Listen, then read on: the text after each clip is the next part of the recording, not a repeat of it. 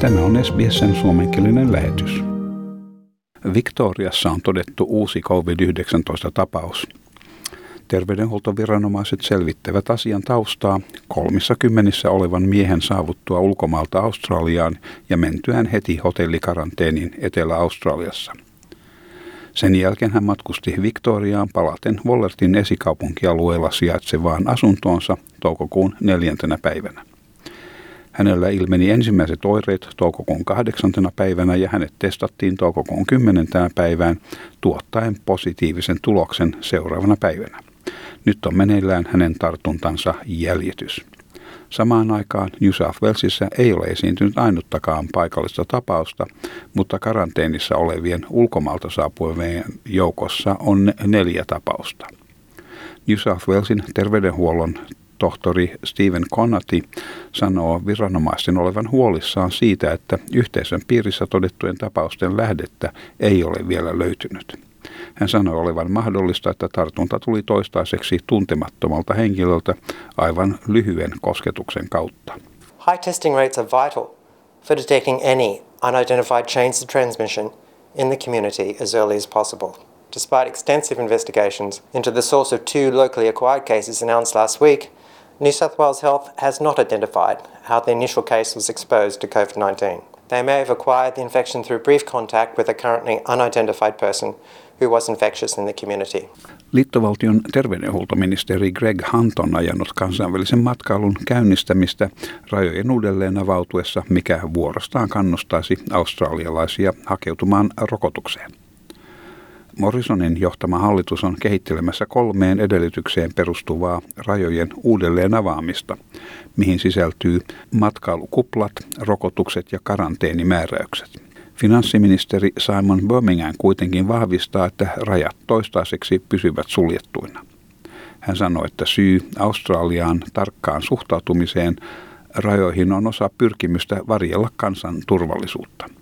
Siksi ei voida ennustaa rajojen avautumisen ajankohtaa, koska ei esimerkiksi tiedetä, milloin australialaisten rokotustaso on tarpeeksi korkea suojellakseen väestöä.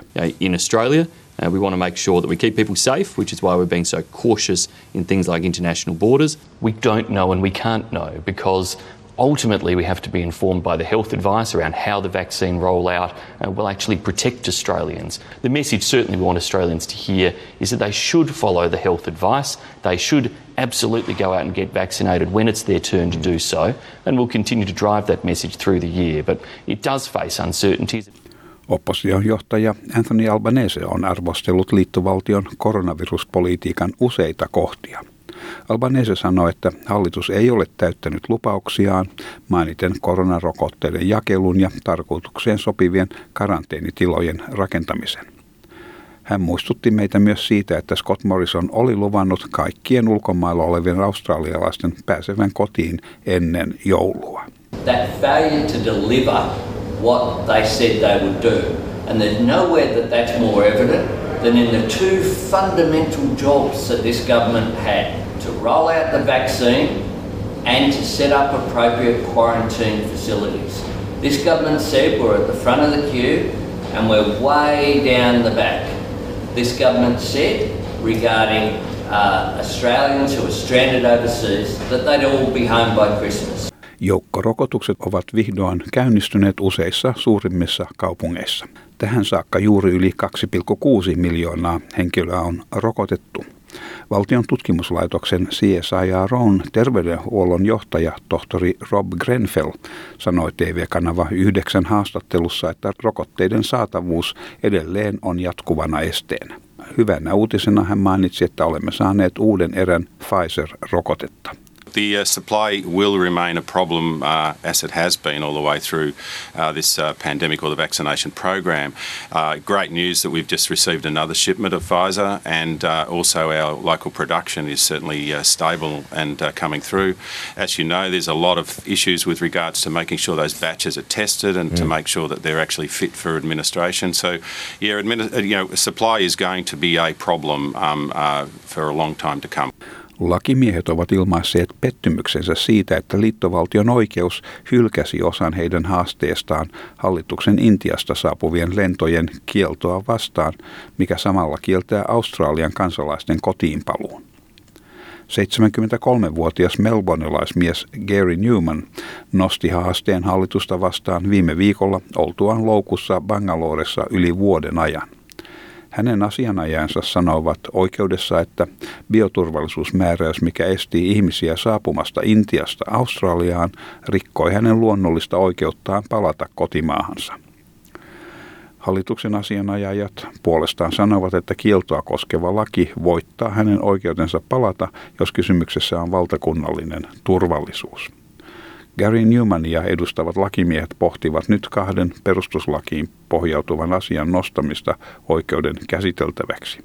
Tässä Gary Newmanin asianajaja Michael Bradley. There's the possibility of an urgent appeal from the decision yesterday. These constitutional issues, which are much bigger, uh, more far-reaching questions, remain um, undetermined, and we have to work out whether whether there's uh, you know a purpose in, in continuing the case to deal with that. There's also the issue of the precedent that it sets, and, and what's going to happen next time the quarantine system gets overloaded. It didn't take much uh, for that to happen, um, and there's every reason to, to be concerned.